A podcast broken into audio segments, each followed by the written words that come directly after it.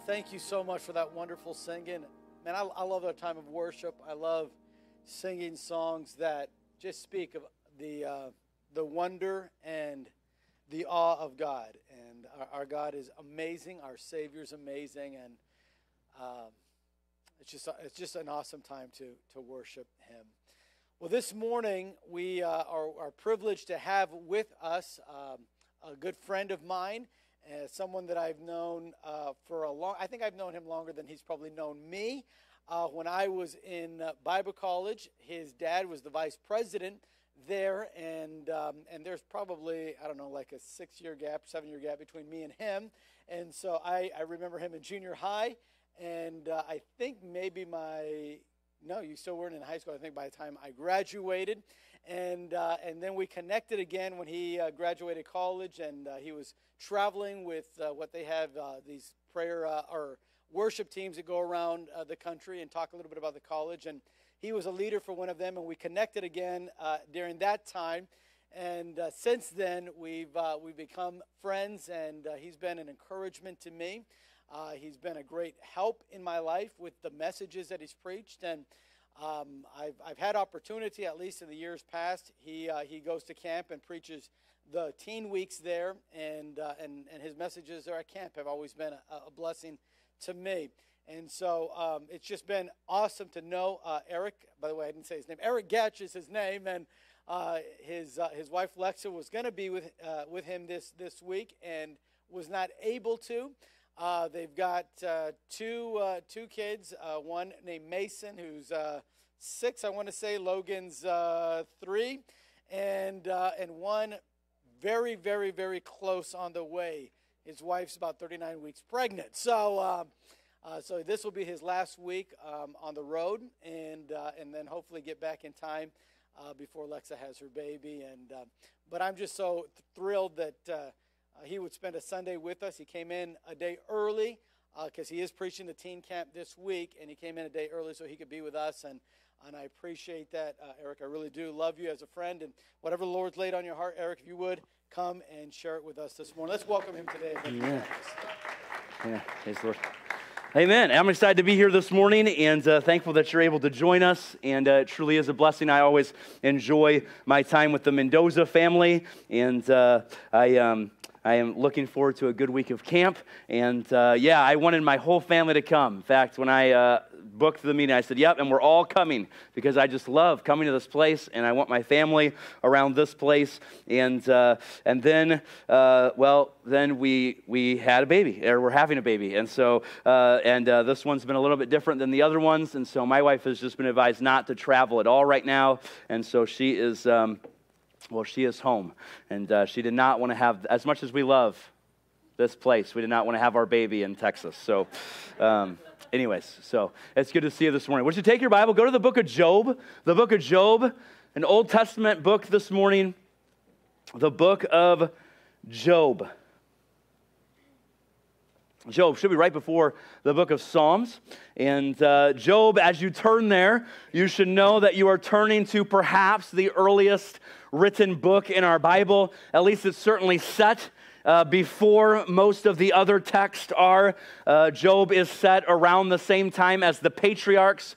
So, if you want to think about it this way, Job is as far on the before side of Christ as we are on the after side of Christ. So, this is a really ancient text. And yet, despite its age, I think we find uh, very few books that are more relevant than the book of Job for our time of need. And so I want to look at Job chapter 1 this morning, and uh, I really want to get to the last three verses of Job. But in order for it to make sense, we got to read through the entire chapter. So stay with me, uh, stay engaged. I'll stop along the way, kind of explain uh, what some of these uh, words mean in the Hebrew, and then, uh, and then we'll get to the last three verses and get real practical, okay? Can we do that? We ready? Okay, awesome. I know it's, we got hot dogs tonight. It's going to be awesome. I, I can't. There's very few things I enjoy more than life than hot dogs and fireworks, okay? So I am I'm pumped tonight, okay? Look at verse number 1. It says there was a man in the land of Uz whose name was Job. And that man was perfect The Hebrew here has the idea of, of complete, of mature, spiritual ma- maturity. And then he's upright. That word means that he seeks to do the right thing no matter what the circumstances are. Okay, so he's, he's spiritually mature.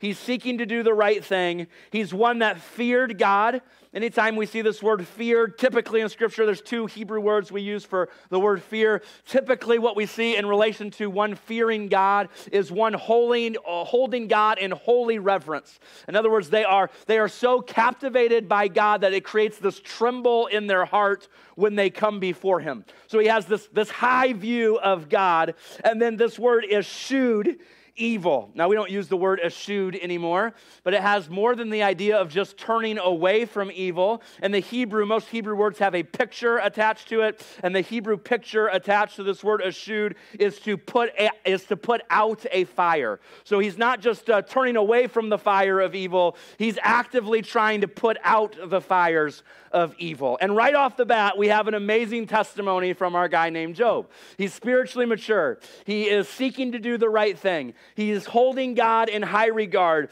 and he is putting out the evil in his day. He is a spiritual man. In verse number two, we find out he's a blessed man, for there were born unto him seven sons and three daughters. His substance was also 7,000 sheep and 3,000 camels and 500 yoke of oxen and 500 she asses and a very great household, so that this man was the greatest of all the men of the east. Okay, now the Bible is kind of uh, painting a picture here through uh, literary cues that we kind of miss in our Western point of view because we view numbers as um, quantitative, right?